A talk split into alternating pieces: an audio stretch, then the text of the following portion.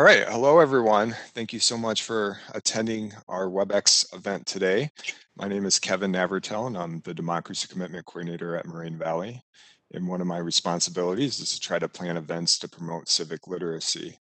Uh, this semester we've uh, focused on some of the concerning trends in American politics, uh, particularly the rise of political polarization, extremism, belief in conspiracy theories, and distrust in government to name a few. Um, we believe a critical piece to understanding these challenges is the role of the media and information literacy to help restore facts, truth, and trust. Thankfully, I'm joined by two awesome colleagues today, communication and journalism professor Lisa Couch and information literacy librarian Tish Hayes. And I want to thank them for, for participating today in this important event and helping us understand the role of information the role of the information ecosystem. So thank you, Tish, and thank you, Lisa. Thanks, Thanks for having us. Yeah, glad to do it. I let everyone know in the in the chat function that um, if you have questions, our panel members have agreed to take questions um, throughout um, today's conversation. So um, it's a pretty informal um, format. So um, they're they have a plan of what they would like to talk about, but as questions come in, we'd be happy to take those questions. So thank you again for attending today. Yeah, thanks for coming.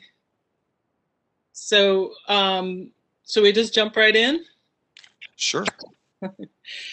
um, so, you know, we're talking about um, this whole idea of blaming the media, which, you know, is a pretty common thing. I mean, people love to blame the media for all of society's ills, I think.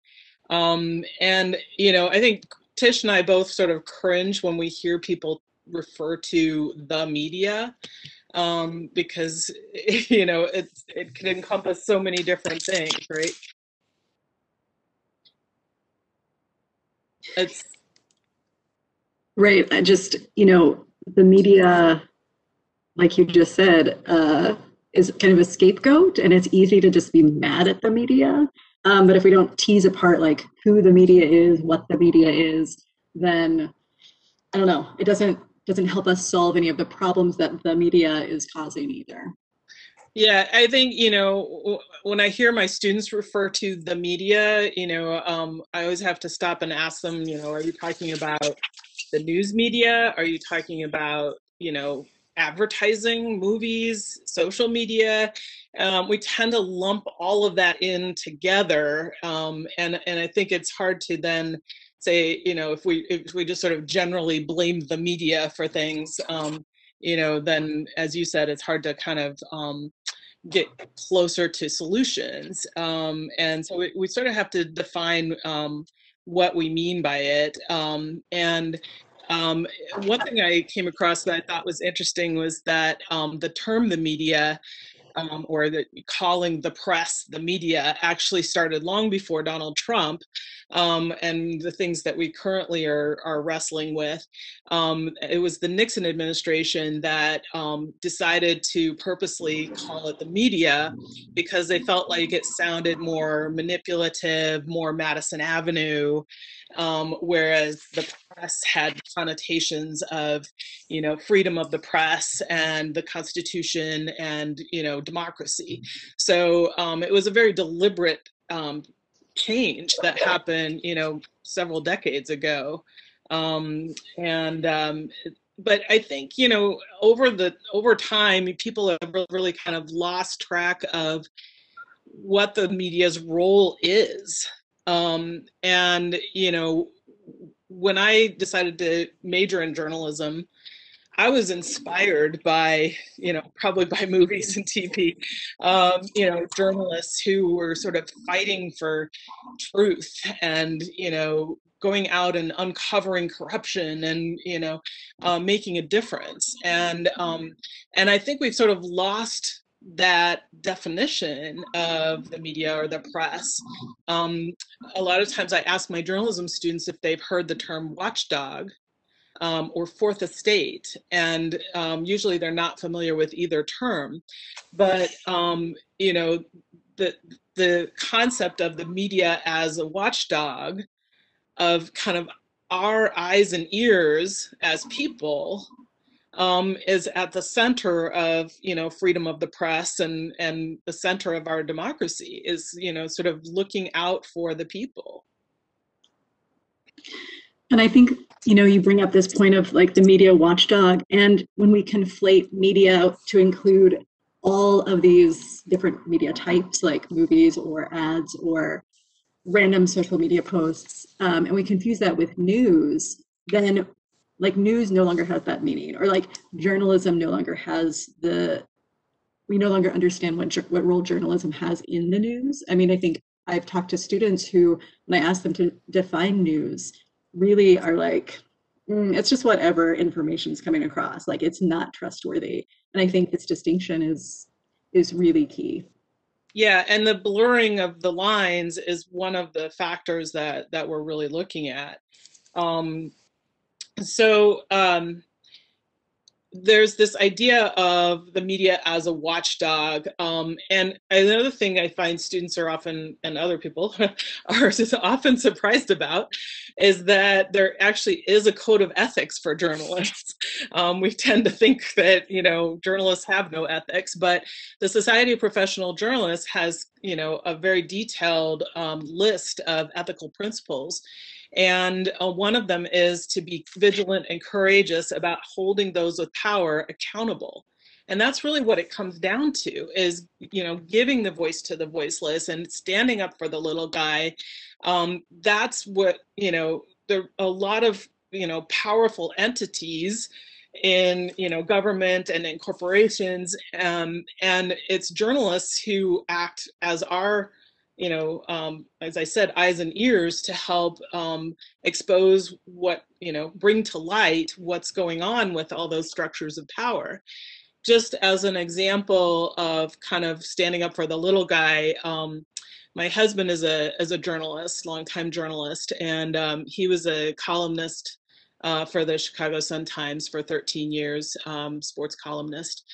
And um, one of the things that he did was a series on um, the Chicago Cubs scalping their own tickets to their fans. So he had under, uncovered this, and you know, you'd have a cab driver who'd spent the night in line to get tickets to a Cubs game for his daughter, and he got up to the front of the line and they said oh there's no tickets here available for the price on the ticket of $45 but if you go up the street you might be able to get some up there. And so they'd send people up to this ticket scalping operation up the street uh, where the ticket might be a thousand dollars.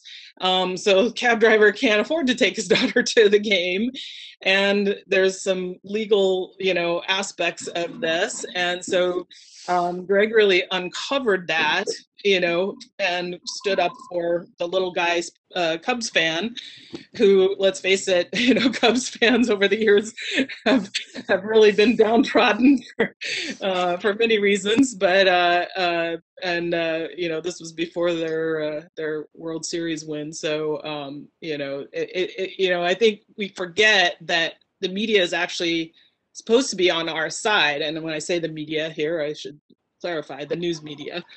Um, but it's about you know holding people accountable um, and you know ensuring that the public's business is conducted in the open so you know again this comes back to the media's role in a democracy you know the government's business isn't the government's business it's our business. We need to know what's happening. Um, so you know there's some kind of basic foundations here.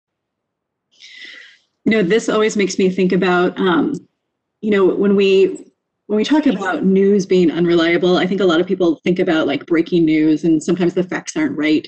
But it is the like ongoing pursuit of, of a story um, and like that investigative journalism that then reveals um, like the details later on. And I, I think about, um, I think it was in Texas, there was a hurricane and you know there's lots of disaster there's a lot of coverage of that disaster but it's only like six months a year sometimes two years i think it was like two years later that they discovered that like funds that were supposed to go to survivors of this hurricane um, did not get distributed um, equally. So, you know, some people who are already pretty well off got plenty of money and like the most the people in most need didn't receive any of those public funds. And again it's this like how is government conducting its business? I would never know about that. And and the people who are most affected wouldn't know about that either without these journalists uncovering um, this bad business and this bad behavior. Yeah, I mean, you know, there are journalists around the world who are risking their lives to bring us stories that we need to know about. And, you know, uh, and you know i i still have a bit of that hero worship that i had when i was you know younger and um, decided to major in journalism um, for those people that you know they are literally out there um, risking their lives every day to to you know bring the story to us um, That's a really amazing framework you just set up to to show the two of you how you've shown the the awesome responsibility that media and journalism have of holding elected officials accountable, you know, illuminating, you know, transparency, um, letting us know of wrongdoing or corruption. And we're and, and you know, as as Tishis mentioned, we're really busy and we have our own responsibilities. And so without that, uh, without the journalism playing the role that you just described, then as a democratic system, we'd be in, in a lot of trouble without them. And so to go from the way that you've just framed it to the you know media being the enemy of the people and and that that negative connotation and the lack of trust we have today is a pretty awesome uh, transformation.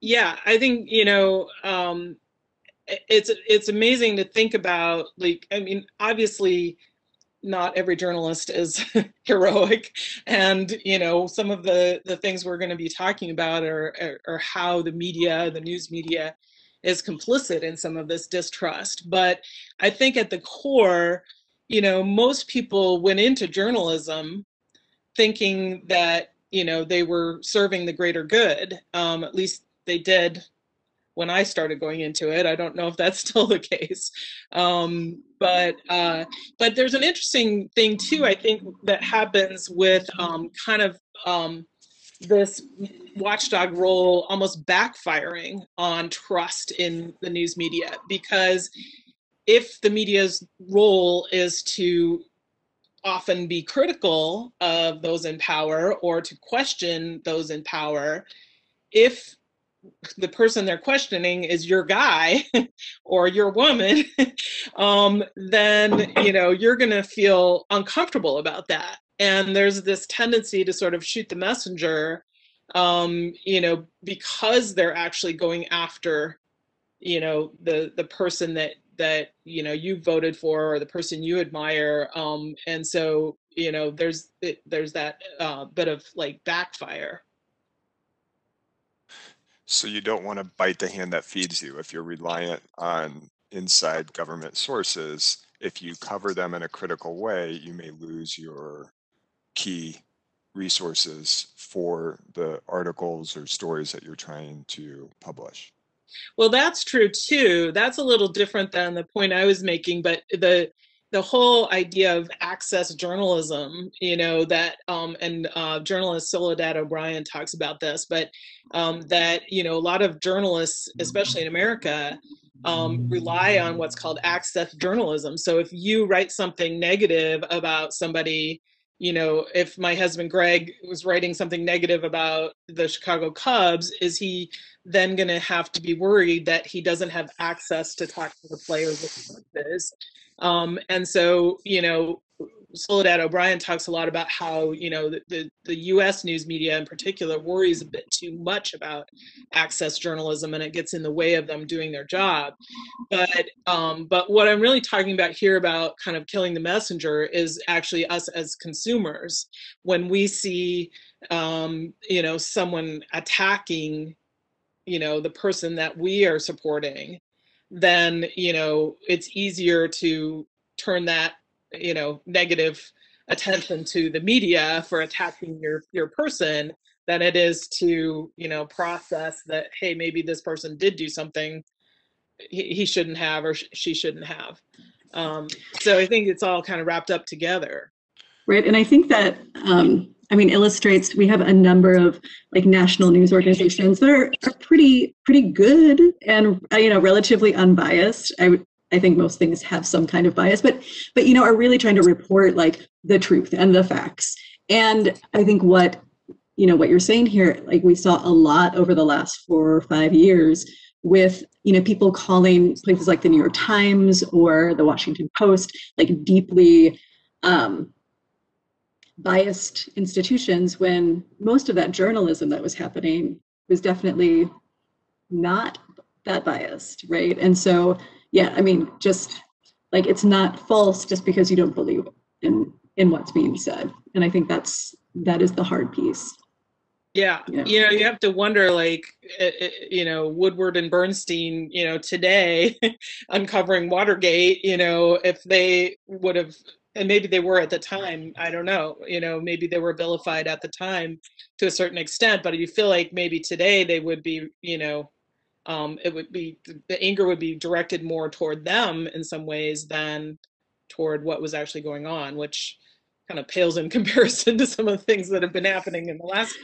few years but right instead of being shocked at like what they've uncovered we're like angry at those reporters for for telling us this thing that we don't want to believe and like yeah yeah because it's hurting a candidate, a, a leader, or a party.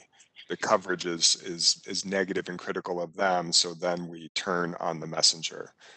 Yeah and i think it comes back to like identity politics too that when you know somebody's attacking your person it's like they're attacking you.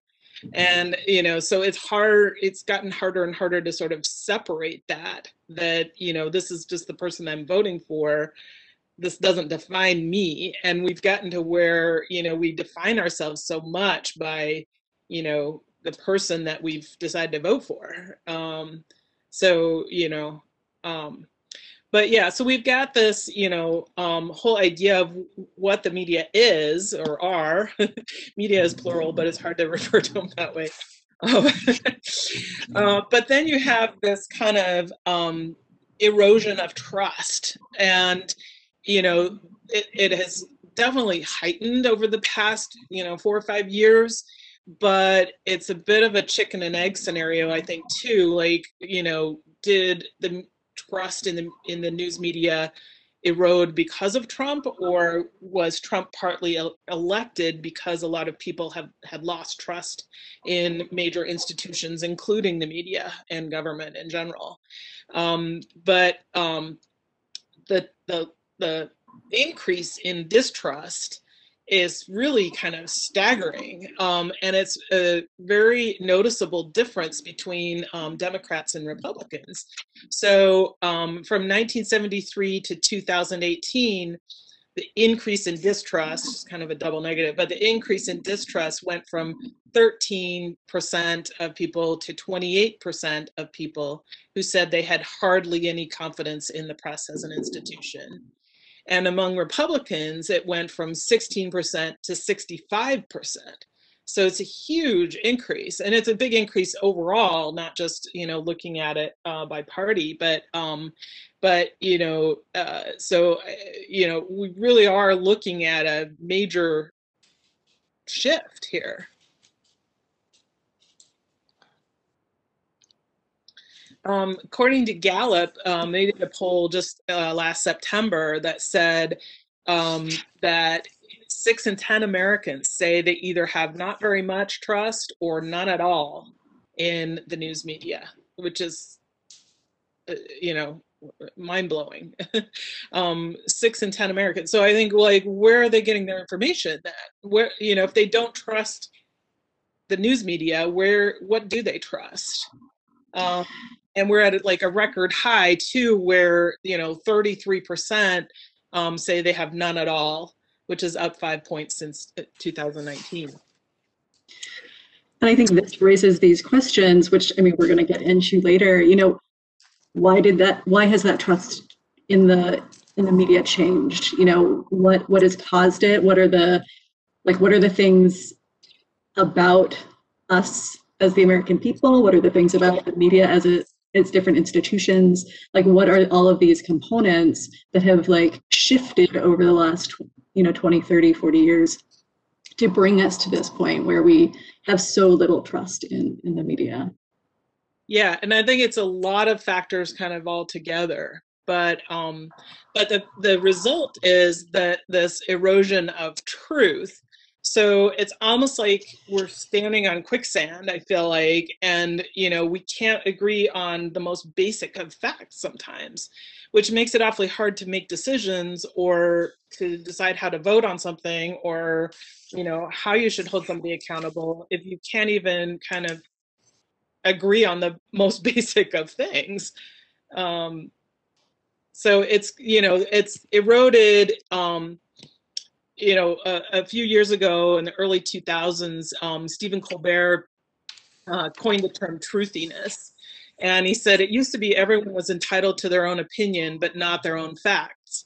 But that's not the case anymore. Facts matter not at all. Perception is everything. It's certainty. So i think it's like this emotional component to things that you know it's we're not basing things on fact anymore Lisa, the other when we were talking about this the other day, and you pointed out that this was from the early 2000s, like it was just it was kind of a shock. Um, you know, time starts to blur a little bit, um, and I had forgotten how how early in the 2000s, you know, Stephen Colbert brought this, you know, to the American popular awareness, and and to think about you know how much has happened over those over the last 20 years um, and how it has only gotten more more intense and more art this truthiness has like played out in you know so many different ways and, it, and it brings us up to this moment where we have you know people debating the science of of wearing masks about covid um, vaccines things like that i think is I don't know, shows the consequences, I think, of this of this truthiness and of the the erosion of trust. Yeah, I mean, we're we're living with those consequences, yeah. and you know, 2020, 2021, you know, we are we are living with it. Um, Colbert actually uh, coined the term in relation to uh, W. Bush. Um, uh, and it, the invasion of Iraq. So you know it's it's been going on for a while. Um, then of course you had Kellyanne Conway with her statement about alternative facts, um, and that was on Meet the Press in um, 2017 um, in relation to uh, President Trump's inauguration and the number of people who attended. And so Sean Spicer, the press secretary at the time, had, um, you know, um, talked about the number of people, and um, and she went on to kind of defend what he had said, and you know, referred to alternate alternative facts. Uh, so you know, we we can't actually. Again, it's like quicksand. You know, what what facts used to feel like they were solid, but not so much anymore, you know, and maybe they never were. I don't know. Um, I thought it was interesting that uh, Biden, in his inauguration speech, um, you know, four years later, after we were talking about alternative facts, you know, he felt he had to point out that there is truth and there are lies is just such a bald statement. You know, we need to understand there is such a thing as truth and there is such a thing as lies, you know. So, uh, you know, I just thought that was interesting. Well, and that, you know, that this idea of truth and lies or, you know, facts or alternative facts becomes so in like intertwined with partisan politics, like that is so troubling, right? Like we want to, I think, be able to establish what are the, the facts that we know, the things that we know, what is what are what is the truth we can stand on, and what are the things that we don't know. And and it shouldn't be just like you know the democrats who are like this is my truth or this is truth um, or the republicans either and so like this conflict i think is really i think one of the things that is i think deeply troubling like as we're thinking about this, like when we think about, again, these consequences for maybe this erosion of trust and the erosion of truth in the media, um, like this is where we're at, where we have to say there is truth and there are lies. That's, it's kind of wild.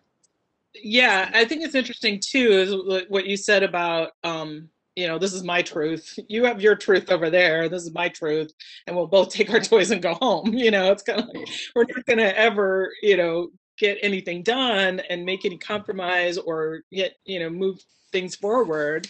Um, you know, if we can't like come together on at least that, you know, maybe we disagree on what to do about the facts, but if we can't even get to the point where you know we share a set of facts um you know I, I don't know where where where do we go you know so Yeah, I find that as far as um, to, to have a political system, a democratic political system where there's not a shared sense of reality and, and the truths, alternative truths, and um, that we each have our own partisan uh, facts, if you will, that's that's deeply troubling. And I'm, I'm glad that you pointed that out. Um, I, I was wondering, and when you showed that erosion of truth or trust in the media, and you you know you pointed out um, Colbert in the early 2000s, and then the alternative facts in 2017. Do you do you see it as a has it been a gradual like year by year where we'd see a slope from the 1970s to, to 2021, or was it precipitous in a couple of years where um, there was a, a, pretty significant uh, drop in trust? Yeah i'd have to look into like exactly what the numbers would show a little bit more but my sense is that you know yes it's been declining you know over the years for sure but i think there have been some definite you know drops. And um, when you have the leader of the free world or you know the president of the united states um, basically calling into question whether you know news is fake or or real and um, every time you turn around um, you know that has to have an effect. I mean people have to say to themselves at some point well it's the president of the united states saying it he must know something i don't know you know? And so i think that the last four years have have definitely you know a- again, it's kind of that chicken and egg thing where, you know, distrust of the media was a factor in maybe why people felt they could trust Trump. He was something different. Um, he spoke his mind. That was what a lot of people, you know, appealed to, appealed to a lot of people about him is that he would say it like it is. They'd they'd say, you know, and so they had this sense that that you know he was kind of cutting through the Washington BS and base in saying you know things the way they really are and you could trust him and you can't trust the news media and then he played that up he didn't light the fire but he definitely warmed himself by it you know um so that's my sense of it tish do you have a Yeah, I mean, definitely. Like the last four years have been like just a pounding on on truthy on, on the truth and and the media. But I think you know we we're going to get into this a little bit more later. But um, there were there have been so many factors. Um, you know, the corporatization and consolidation of of news uh, and media sources. Um, you know, thinking about President Bush and like the lies about weapons of mass destruction and the way that's then got. I think when our leaders are lying and and it's not i think accurately portrayed as lies like that ends up i think eroding just our sense of trust and maybe leadership. Um so when that was coined i think that there there were a lot of things happening that have influenced the way we think about the way our leaders are covered um, who believes what um, and and definitely when we think about the way many of our news organizations have not necessarily um, like they do all of this amazing work to like and the investigative journalists i think are are incredible but the institutions themselves haven't necessarily stayed up to date. Um, we see you know takedowns of of people in the media all the time uh, the way they've maybe handled different situations. So i think there's just all of these all of these factors which we can get into it more later that have like slowly chipped away. And then the last four years have just been a hammering right? Like that's Yeah. the essence of it And I, I certainly don't want to um, disrupt the flow, but I, I find that the way that you framed the, the, the journalists of having so much training, so much motivation to go into the field to do good, and then how do they contend with you know, when you bring up truthiness and, and Colbert saying that he's bringing, it's essentially our gut, our emotion instead of our brain, or more recently, you know, kind of the way Tish, you framed it earlier, we're bringing our political baggage, the way that we interpret the, the, the information. So it seems a really difficult situation for any media outlet to be in to contend with the consumer's own instincts and uh, beliefs instead of coming uh, observing information to learn we're putting it's like a prism of our own beliefs and guts to to kind of filter through what we're being exposed to Right. And I think the news media, you know, if we think about the difference between like way back in the day, uh, when we had maybe three news outlets plus like our major newspapers, like that was it was a very um, a focused way of getting information, and it you know was very consolidated in in a particular way. But when you think of like the range of news sources now, talk talk radio, um, so the way news gets spun um, over and over again in different ways, depending on so it might be it might start out as the same facts, but it gets you know depending on who's reporting it, it's going to be reported in a very different way. So I think that adds to that. So we can find, you know, the take that that matches up with our own interpretation of the world. I think that's that's a piece of this, right? Like, you know, I I might listen to Fox or CNN or NPR, and like those are going to be different perspectives on on the same thing, and I'm going to take away what I want to take away based on my beliefs and my my values.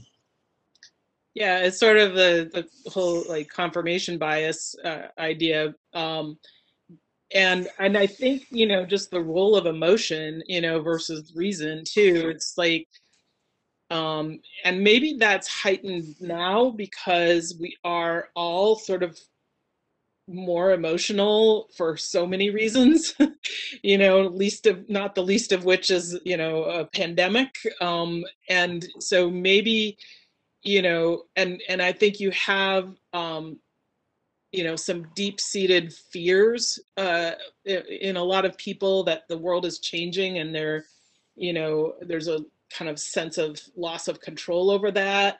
And so you know it's coming back to these kind of primal urges and emotions that you know and maybe that's making us look at you know the information that's coming in and kind of trying to find that anchor of something that you know connects with something I already believe in.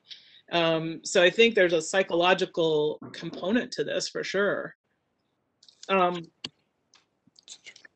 so while you know we can say, okay, Biden is saying, you know, there's this, um, you know, there's truth and there's lies, um, meanwhile, you know, you have Trump supporters who are continuing to say that they're in a battle for justice and truth, um, that Trump won the election, and you know, and no number of legal court cases, you know, I think it was more than sixty, you know, can convince people that you know no it, the election wasn't stolen. So it's like kind of playing into what we were just talking about you know I have this strong belief that it goes, you know, is at my core, and and you know, it doesn't matter how many times somebody's gone into court and said, no, this didn't happen. Um, I, it doesn't. It goes against what I already believe, right? I mean, I don't know. It's uh, it's hard to like. I keep trying to figure it out. You know, how people can continue to believe something when the facts say otherwise you know? Um, so i think you know we've sort of touched on some of the stuff about you know how did we get here? Um, and i think there are a lot of factors. Um, i uh, and and you know we were talking about whether it's you know had these precipitous declines or if it's just been chipped away and i think it's a combination of the two. When i think of erosion i think uh, back to my time uh, one of my first jobs was as a reporter in south carolina and I was um, having mostly grown up in Colorado, thrust into um, a beat covering um, coastal environment, which I had to learn about quickly in order to cover it. Um, I was, uh, and, and one of the big stories was about beach erosion and how these developments that would be too close to the beach um, would result in greater erosion. So every time a wave would hit that, you know, wall of sand, basically it, it was, it would like drag more sand out to, to, to sea.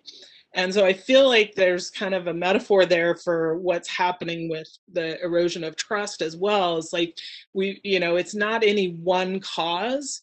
Um, it's this, you know, multiple factors that have each like crashed into this you know wall of trust and eroded it away um, one after another. So you have factors like um, money of course and we touched on a little bit just the media consolidation um, social media and citizen journalists um, trump himself um, there had there is bias. We have to acknowledge that you know it's not you know not all journalists are noble and not all journalism is unbiased um, and then this whole idea of filter bubbles and kind of reinforcing what we already think. But so we were going to maybe uh, go through each of these um, uh, quickly. But um, you know, I think one of the things in terms of media complicity is the blurring of lines between news and opinion.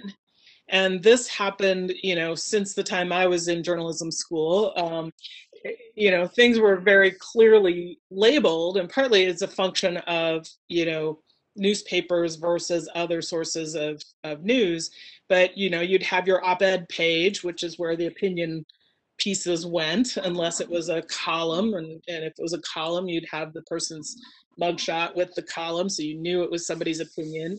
And then you had you know reporting which was supposed to be mostly objective and I think, you know, over the years, and especially with the 24 hour news cycle, um, you know, that when that came into play, you know, and all this time had to be filled, um, you know, news stations went toward embracing more and more opinion or analysis and those lines just became more and more blurred.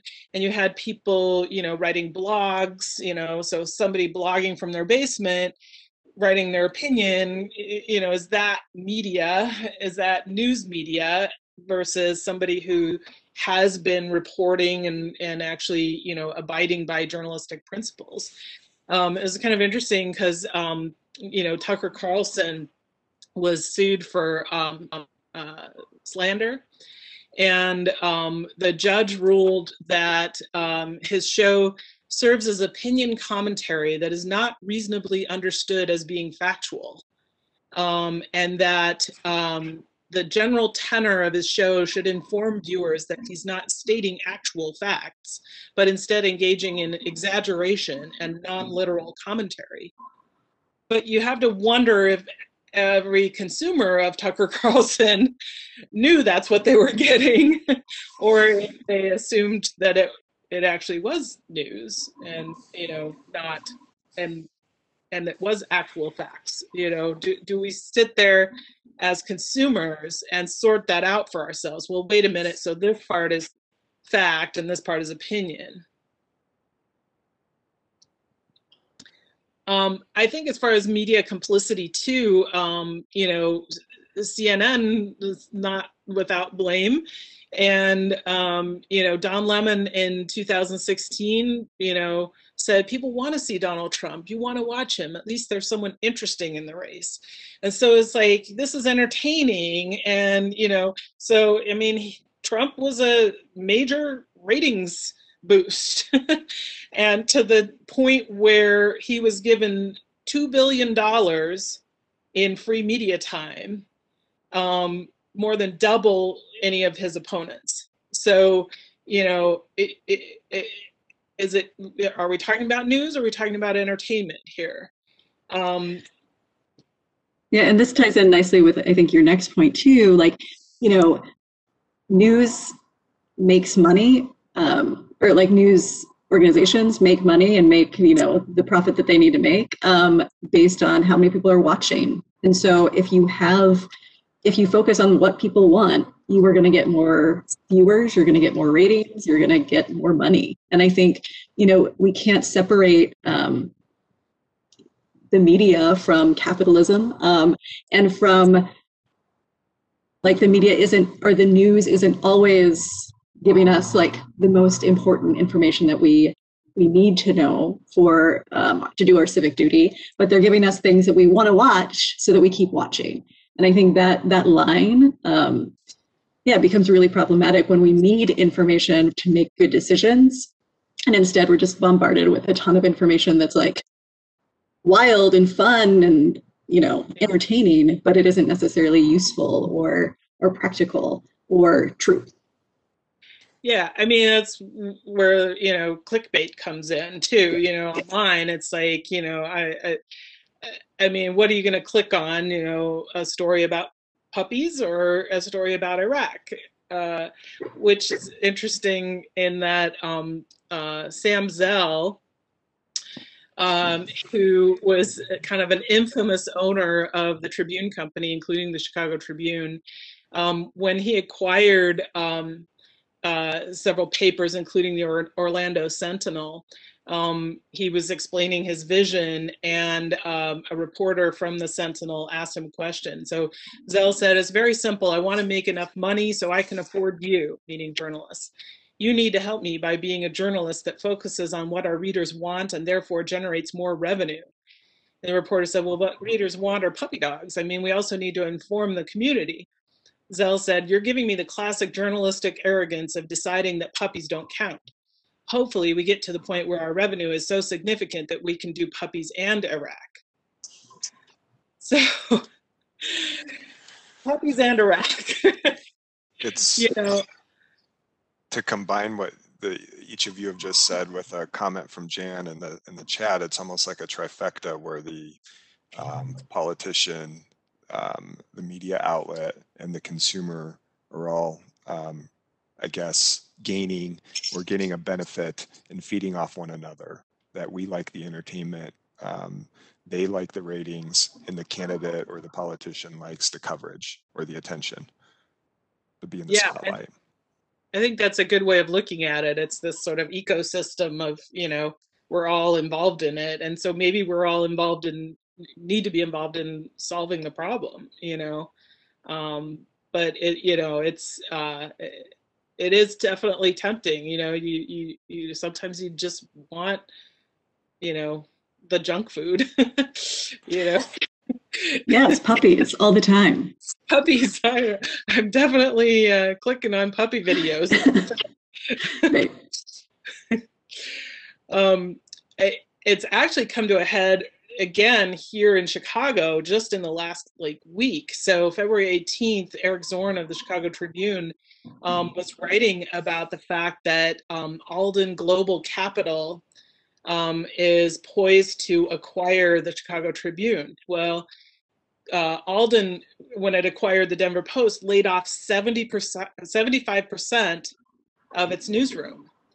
Um, and when it's, you know, it, it's acquired other papers and done the same thing to, to the point where in 2019, um, 21 senators signed a letter saying, you know, a- asking Alden to not to do this. Um, they said first you lay off large portions of the newspaper staff, then you combine or eliminate par- parts of the newspaper portfolio. Finally, you sell the paper's assets, including its real estate, leaving the skeleton of the paper incapable of meeting the basic information needs of its community. In short, your newspaper, your newspaper killing mob business model is bad for newspaper workers and retirees, bad for communities, bad for the public, and bad for democracy.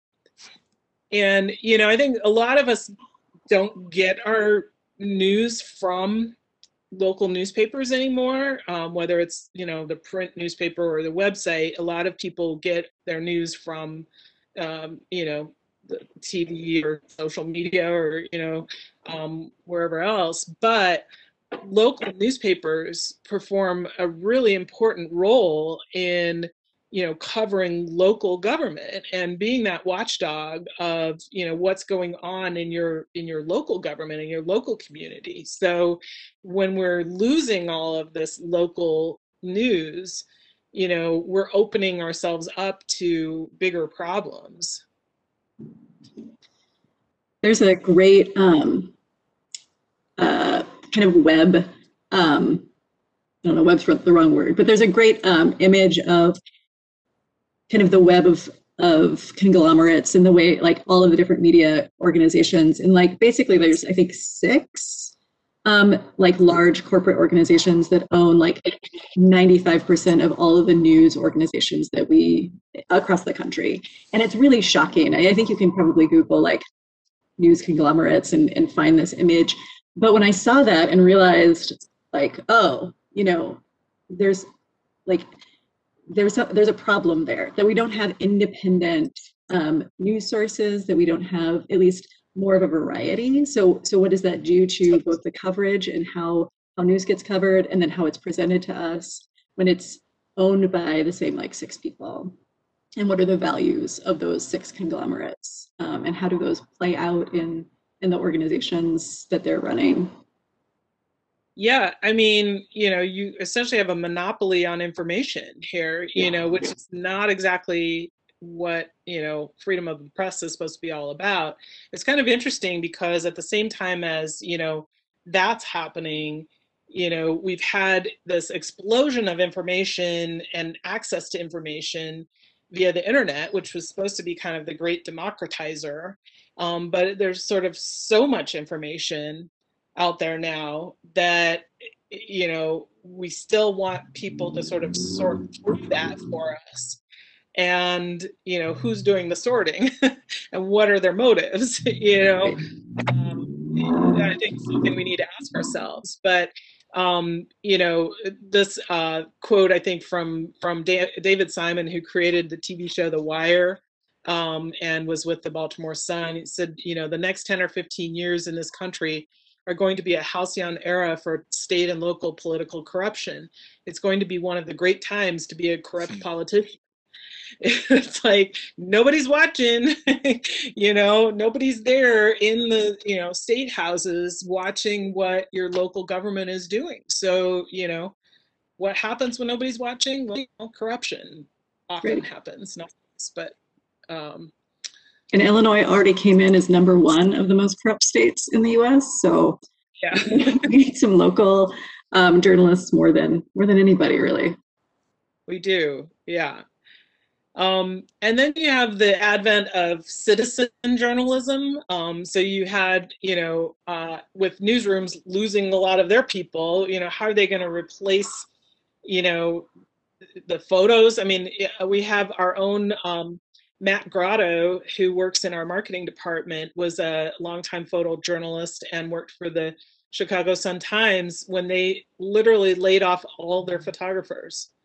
Um, and so, um, you know, now we ha- depend on, you know, people with iPhones to to you know send in photos and videos, and you know, there's sort of citizen journalism in that way, and then there's citizen journalism um, on social media. And so, but I think it kind of comes back to this idea that, you know, journalists, journalism is a field that requires education and training and ethics and, you know, and, you know, confirm things with more than one source. And, you know, how do you, and try to you know, a journalist's job is to try to get to the truth. I don't know that a citizen journalist's job that same way you know? Um it's like i've got this great video you know? Can i ask your each of your opinion on whether um to, to in, in my coming of age when i was a kid there was like three old white guys on the networks who would tell us the news each night um, and I guess the benefits is that there was kind of an agenda setting, that there was a national conversation or national kind most people were getting the same uh, news stories. Um, whereas today, with what you're describing with the citizen journalism and the diversity of different news outlets and reporters and citizen journalism and so forth, like maybe we don't get the cell phone vintage of, of George Floyd. And you, you know, I can really find information about uh, content that I'm interested in. Like, is there? I don't want to over romanticize either era or criticize over one era over the other, but like, have you, do you see these as like a net positive? Like the, these trends, like, are we better than where we were in the 80s or in a, in a different era? How do you view it? I think that's a good question. I mean, definitely we've brought in more diverse voices and we are seeing things. And you're right, like the example of George Floyd talking about being a watchdog. I mean, that might not have been exposed, you know, had it not been for a citizen journalist. Um, and so, you know, definitely there's some positives. Um, and and like I said, the it, the diversity of voices and, and, not just three white men, um, you know, controlling what we see. Um, I think there, I would, I would, I'd have to decide or think about it whether I think it's a net positive or a, you know, or just a wash. You know, I mean, I think there are pros and cons here, and I guess I'm focusing a little more on the cons, but, um, but yeah, there are definitely pros. I mean, and there the the idea that anyone that everyone has a voice i think is really important aspect of you know the democratization that the, the, internet brought you know that we all have a voice and we all ha- can get our voices out there without this sort of filter i think is is is a definite you know positive. Um but you know one of the the difficulties, I think, and Tish could talk about this more later, but um, is just kind of how do we sort through all the information that's coming at us?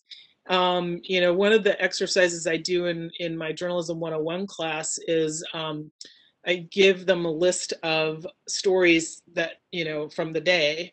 And I ask them to decide, you know, which stories should go on the front page of their paper. And so, you know, I give different groups different cities, different papers. So, you know, using your news judgment, which ones do you think should be on the front page? Maybe a balance of puppies in Iraq. Uh, maybe you know um, how you know how how do you decide like what's going to get people to read your paper and pick it up, um, and what's also going to give people the information that they need. And so you had those kind of gatekeepers that would make those decisions for us and you know whether it was the you know the uh, lead anchor on the nightly news or the the managing editor of the uh, or news editor of the newspaper they were sort of those gatekeepers for us. And we've we've just kind of opened the floodgates which is good in some ways but it's also like puts more of the work on us to sort through that and decide what you know what's important. Right and i think like there's so many positive things about social media. Uh, the way the way we do see the world, I think, um, on the ground, uh, certainly, like I see things that I otherwise would not ever be aware of, and I think that's definitely a positive. And I think you know the the positive when we think about news media more generally is that so many of these news institutions, right, the gate as gatekeepers were and still are mostly composed of white men so if we can highlight the value of all of these diverse voices as they're coming to us through social media, and we can change some of that institutional gatekeeping to reflect more of, of who actually lives in the US and participates in our democracy, then I think we improve and maybe um, can support the trustworthiness of our media institutions. Um, and I think that's happening right now. Um, there's a, seems to be a lot of growing pains. I think I read you know, uh, articles and notices from people who are calling out like the way institutions, although maybe you know some ground level reporting is being done by people of color and and or otherwise um, marginalized folks, those aren't the people who are in power. And so as we shift that power structure, I think we could create a much more trustworthy media. And I think that piece needs to happen um, along with I mean, lots of other things. But I think that could be a benefit of all of the voices that are coming at us if we can also like move some of that into our institutions. Those aren't just citizen journalists, they can be journalists in our, you know, New York Times, you know, CNN, all of those other places. Yeah, I think it's really interesting. I was just going to say what what you're just both of you are describing is a, public good that we would all benefit from, and you you just wonder who would fund this and how because those frontline journalists and photographers that you're talking about who are getting laid off, like how how do we change this model to where what you know in particular what Tish was just describing, like how can we get funding to make sure that there's more um, diversity in our news coverage and um, anyway, I, I hate to to disrupt the, the flow again, but I, I found No, that really interesting. I think it's really interesting too, and and you bring up a good point. I think there's a push now toward um, nonprofit news organizations, and you have um, you have websites like ProPublica that are doing really good investigative journalism um, and are, you know, it, raises the question of is it even is it possible to be completely unbiased or objective? But you know, th- I think if they're not beholden to um, a corporation or beholden, you know, to one of these six, you know, um, controllers of of media, um, they're a little more free to do the job that they need to do and to represent a diversity of voices. Um, Yeah, and locally, you know, the Chicago Reader and Block Club Chicago are the two sources that have gotten me through uh, the pandemic. I mean, I feel like uh, I didn't necessarily read them all the time pre-pandemic, but as far as like coverage of, you know, what's happening in Chicago because of coronavirus or because of um, the uprisings this summer, I really like value that on the ground perspective um, in my city, local, not you know owned by a corporate uh, institution. So, so I do think you know the more we can invest, like personally, communities can invest in in these news sources. Like, it's it's better coverage. I think for me, it was more valuable coverage than what I was seeing in other places. yeah, and I think you know it kind of comes back to um, to money, you know, and how money controls a lot of what we're seeing. Um, just as another example from from my husband, the journalist, um, he uh, at one point was working for uh, Fox Sports, and um, he was an on-air person for their new uh, Fox Sports One network. It was new at the time, and um, so uh, the news had broken that um, University of Texas had lost its football coach, and the big money boosters said, "Oh, we'll just go out and get Nick Saban, the legendary coach at Alabama." And so um, Greg was sent to Alabama to do this story about how there was panic in the streets over Nick Saban potentially leaving. And he said, "Well, it's you know, it's like the middle of finals week. There isn't going to be panic in the streets. Nobody's going to be, you know, out and about and up in arms about this. But they said, no, we want you to go there and do this. So his flight was delayed. And um, so they had sent, at the expense of $10,000 for one day, they had sent a film crew out um, to get, you know, footage and interviews with people talking about this panic in the streets. And then when he got there he would go on air and, and you know sum, sum it up and talk about it.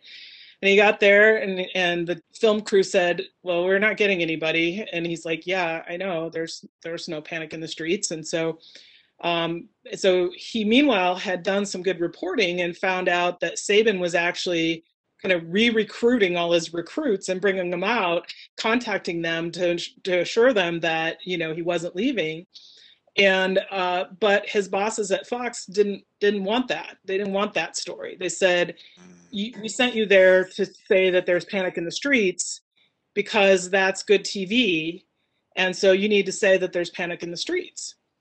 And so you know he here he is trying to be a responsible journalist um, and report on the actual facts, um, and uh, so he had to kind of he had one guy talking about it and he kind of led with that and then he went into the the stuff that he wanted to report. And that was sort of a last straw moment for him um, and a moment that led to him leaving fox um, because he's like i'm i'm a journalist i'm not an entertainer you know i'm here to report the truth not um, not you know say something that just is good tv um, so excuse me my battery is dying. To plug in here. Um, so you know i think uh, the you know we can't underestimate the influence of money um, in all of these kinds of um, decisions. But um, you know, coming back to like the training that journalists receive and the ethics, you know, there are these four kind of key pillars of seeking truth and reporting it, um, which is what he was trying to do, um, minimizing harm, acting independently, and being accountable and transparent as journalists. So, um, you know, again, kind of the citizen journalists maybe don't get the training in all of those things. Um, uh, I think you know when you have good journalists, they can un- uncover really important stories, as we've talked about before. But um, one of the ones that um, that you know really appealed to me was, um, as, as, far as the work of journalists, was the story told in the movie Spotlight, um, which uh, was about the journalists at the Boston Globe who uncovered the um, the scandal around uh, uh, abusive priests. And um, the movie really depicts, I think, the work of good journalists in a good way. And it shows how, you know, they aren't going to run the story until they've got confirmation from various sources. And they do all this, you know, kind of tedious legwork. The movie does an awesome job of like making the tedious work look interesting. Um, but, you know, some of the work of journalists is, you know, just uh, plodding through, looking at papers and you know files and and uh, you know tracking down people and talking to multiple people. And so again i think that's not always you know i think we, we feel like any of us could be a journalist but in maybe anyone could but you know there needs to be some of that foundation of you know credibility that it can be built. Um yeah I, I just real quick, we had a I had a comment about how the citizen journalist with a cell phone may not capture the entirety of the entire situation. And to your point too, they, they again they don't have that training um, that uh, journalists do.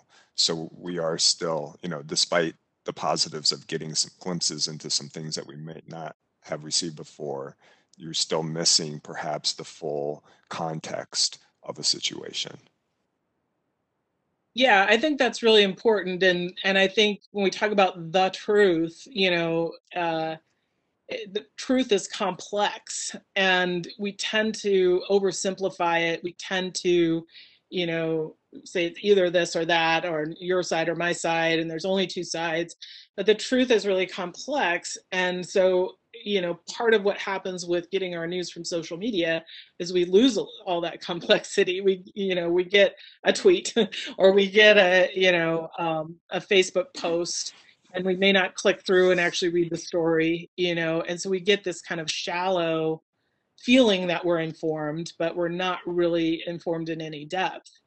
Um, right and that contextualization um, is so important for you know a journalist to, to, to convey a story but it's also really important for us as consumers of information. I think as you were pointing out you know one of the like the key ways of how we like determine whether information is credible is by putting it within a context. Like you don't just take a piece of information and accept it as true. You have to look at the larger you know system it's a part of like how does it relate to the other pieces of information that are also informing you about this topic. So it, it becomes right a complex web like that contextualization is really everything. Yeah.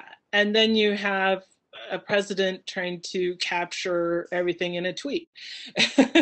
and and and frequently throughout the day trying to capture everything in a tweet. But um uh, you know, and and kind of simplifying things into fake news and and calling the, the media or the press the enemy of the American people. I think that's so dangerous um, to to plant that seed that you know again the media the news media are, are not the enemy of the people. They, they they are the eyes and they are us. They are the eyes and ears of the people you know? So if you're saying the media are the enemy of the people then you're saying you know we're the enemy we're the enemy. I don't know. It's um it's just a really dangerous thing.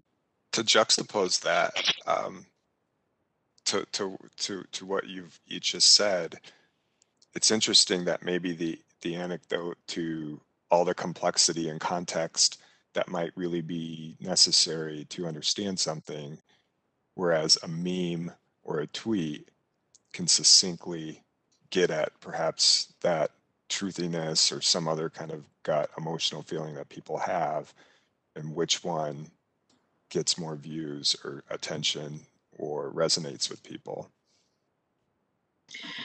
Right like those tweets uh, usually i mean whether they're from president trump or you know some other other person like those are the things that are hitting our emotional buttons and they're designed to do that. And that's when we react either positively or negatively and those are the things that stick.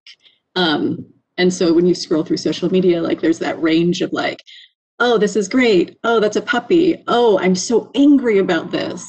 Um, and those roller coaster emotions are also a little bit addictive. And i think it, it becomes harder then to to take the time out to to do that contextualization yeah i mean it's work you know you've got to actually go out of your way to to find out the context and the you know the depth. Um, and we're not always wanting to do that work. Um, so i think too like in terms of media uh, complicity in a way you know um, the media the news media weren't always willing to call out President Trump's lies and actually call them lies.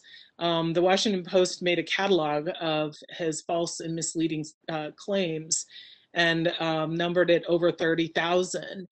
Um, Marty Baron, who just recently retired as the executive editor of the Washington Post, and he was actually played by Liev Schreiber in the film Spotlight um, uh, because he was formerly at the Boston Globe um, he commented on this, um, saying that you know he basically saying we should have we as journalists should have actually called a lie a lie. Um, we should have called them that from the very beginning. And um, he said, you know, we were operating on good principle, and let's be fair, he was president, he was duly elected, but he was exploiting them. He was exploiting our principle. So I think sometimes journalists kind of walk it back a little bit in the name of fairness and in the, in the name of being unbiased and being seen as unbiased um, they won't go for you know calling something what it is.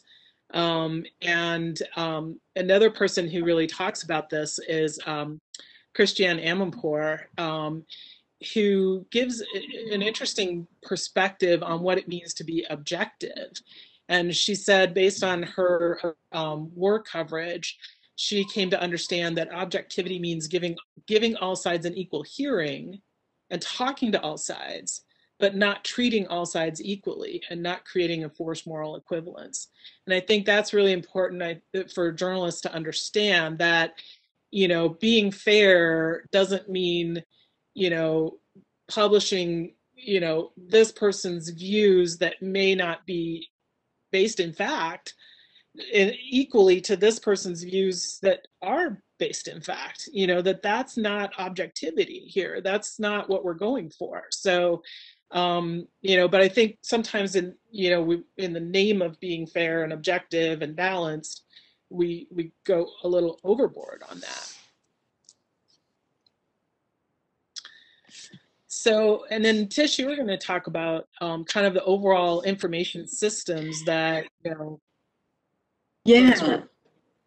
I wanted to, you know, contextualize news a little bit within this larger system, but I'm also looking at the time and wondered if it made more sense to just kind of open it to questions. I don't know if we want to do like a part two later on in the semester, um, because I do think, you know, thinking about the media within our larger information systems and how information works and how we respond to that information, I do think is really, really crucial for kind of this moment that we're in, um, given that we don't all consume media from like a couple of sources, that it's coming in from all of these different sides.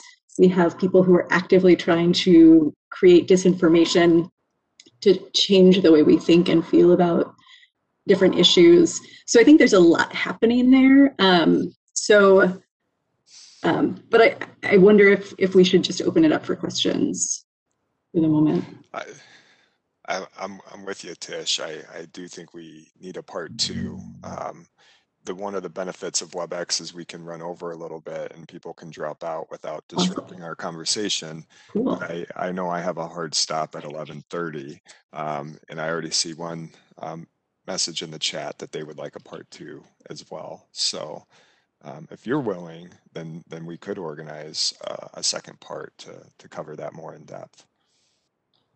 I'd be good with that if you are, Lisa.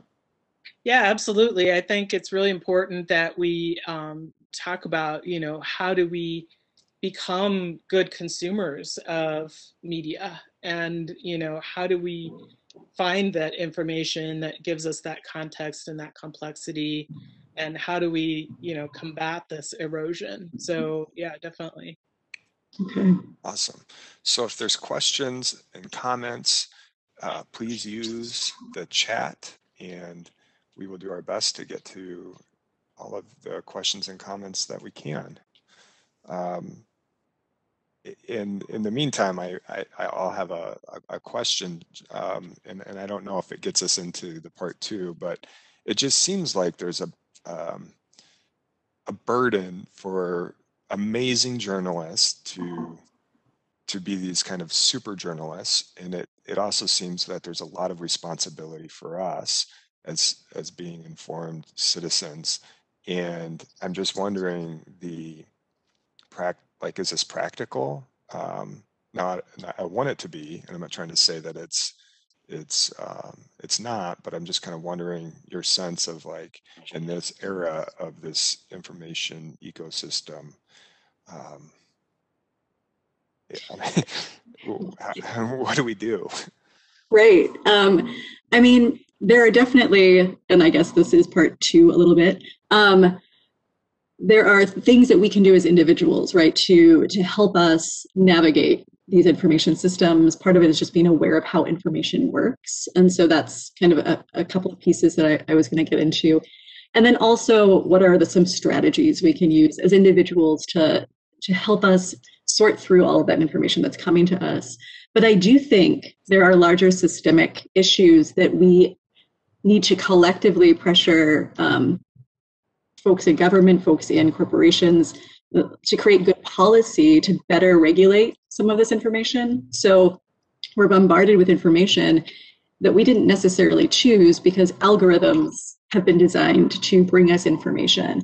And so when those algorithms are designed specifically to basically make those companies money, whether it's Google or Facebook or Twitter, um, problems crop up, right? Like people can use those systems to create disinformation and spread that. People, sometimes it's just like simple, um, the things that are getting the most attention get the most, you know, just kind of cycle in on themselves and that things become viral, right?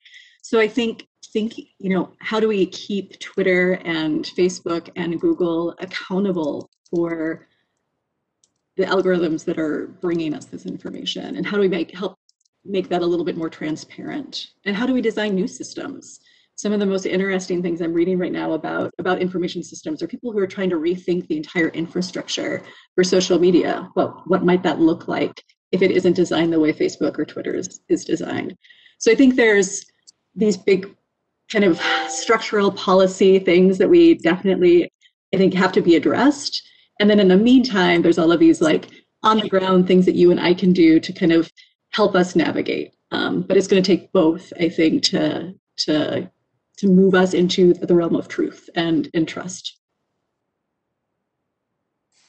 Yeah, I, I would agree with that. I think, you know, we're in a position where a lot of the responsibility has been put on us as consumers. Um, and that is a good thing. I mean, it may, puts us in in charge in a way, um, but we have to take that responsibility on. Um, and I think you know there are some some shifts going on in the news media. Of, like I said, some more nonprofit news organizations. I see, you know, the the junk food, you know, aggregator sites are kind of starting to hire reputable journalists again and you know um, so i think it's just been this shifting landscape and you know hopefully we're going to find our way to the other side of it and and you know mixing my metaphors there but uh, but we're going to find our way to solid ground again i guess I was also wondering about um, other politicians and, and, and the way that they could hijack media attention. It seems that there's a few savvy people um, who are currently in office who are pretty adept at either using social media or other ways of, of kind of gaining attention in a kind of sensational way.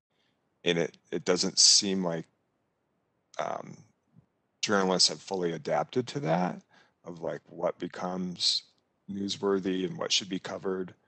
Um, and so I'm trying to think of a way to ask this um, concisely, but like how do they how do they learn from, you know, savvy politicians who might be engaging in behavior just to get coverage? I mean, I think that goes back to to um, this idea that of ratings because the politicians who are doing the things and, and getting covered like they're they're successful because um, people want to see that right? Or or at least we're trained in some ways trained to want to, to see that that that drama or that those tactics are the things that pull in viewers. And i think there has to be some separation then for you know like if news media is really run because of money and like how many viewers you're going to get i don't think there's going to be a shift in that at least I, I think that relationship's too tied together um, one of the things uh, i've been reading about is the attention economy so again that kind of falls back on us but maybe it's also something that we can pressure our pressure journalists or pressure government officials, pressure all kinds of people to, to really reconsider is like, where are we putting our attention? And, and if people are making money from our attention, is there some way we can push back and say, uh, that's, you're not going to get my money because I'm not going to pay attention to that. Um, I mean, I think that the attention economy is a little bit more complex than that, but I think that's one component that I think of. Like a scarce resource. Right. Yeah, I think it's interesting. I mean, you know, journalists are human too, and so you know we're we're probably you know we, we're attracted by the shiny objects um you know just as much as anyone else. Um but you know i think it's it's about like i think we have to have good training programs. We have to have good journalism programs in colleges and um and try to get students to recognize and pursue the the real stories and not just those things that are uh, attention grabbing. So we're definitely doing a part two, um, and um, I, I, look forward to that. And we will set up a time um, that works with our, our panel members, um, and uh, we will share that um, with with everyone. Um, but I, I, wanted to invite our, our panel members, um, Lisa and Tish. Are there are there final comments um, that you would like to make um, based on what we've covered and, and where we're headed next time? Yeah, I mean, I think you know, as I said, we're we're sort of in a position to need to become better media consumers. Um, ourselves. And so, you know, we each have a responsibility uh, as citizens, and we're, you know, this is the democracy commitment. You know, we we have a responsibility to seek out truth and to evaluate and know when we're being manipulated when you know things are you know we're getting a junk food diet instead of you know vegetables and things we ought to have in terms of our information diet and to try to find the complexity and the context and um, you know i know tish has some great strategies to to help us do that so um, in part two she'll she'll delve into that yeah and i i think you know just remembering um, the complexity of of truth um, might help us slow down. So again, there's these emotional components that often like um, attract us to different kinds of information. But if we can slow down um, and think through our reactions, and then we can contextualize that information um, and find some ways to like verify it. And it does take time. It's it's a little bit more work for us.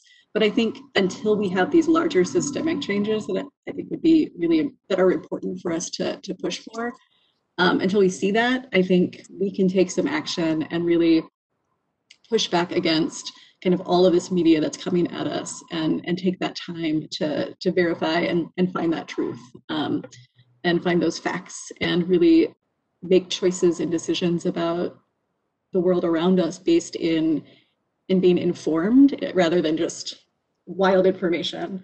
So, so when, if you're feeling like this, looking at your social media feed, just shut it, uh, slow it down, um, and I think that'll help a lot. Yeah, and just one last thing. Um, one of my students, um, Carolyn Thill, who is the editor in chief of The Glacier, um, really had an idea that um, there ought to be a course that's required um, that is, you know, kind of in digital literacy and in, um, you know, how to do exactly these things that we're we're saying people need to do. And I think that's a good idea. You know, I mean, we uh, it, we you know, it's it's a real need for everyone, not just journalists, not for not just um, you know, it, it's it's a need that we all have to be able to understand the information that's coming at us and make those responsible decisions based on it. So, um, so yeah. Yeah, it's it's really a, a public good and and and it needs to be supported in as we were talking about earlier with the funding models, but also from creating the uh, you know um, requirements or incentives um, to make sure that we as students or as citizens are are, are getting prepared to, to, to exist in this, this uh, current uh, media information ecosystem. And, you know, I, I really want to um, thank um, Lisa and Tish for all of their insight today. It was very informative and uh, very well prepared and just for your graciousness of willingness to have a part two um, considering um, you know that you've already volunteered so much of your time. So I really want to thank both of you. And uh, I want to thank the participants and, and, and people who uh, contributed to the chat. And stay tuned uh, for part two. And thank you again. Thank you. Thank you. fun.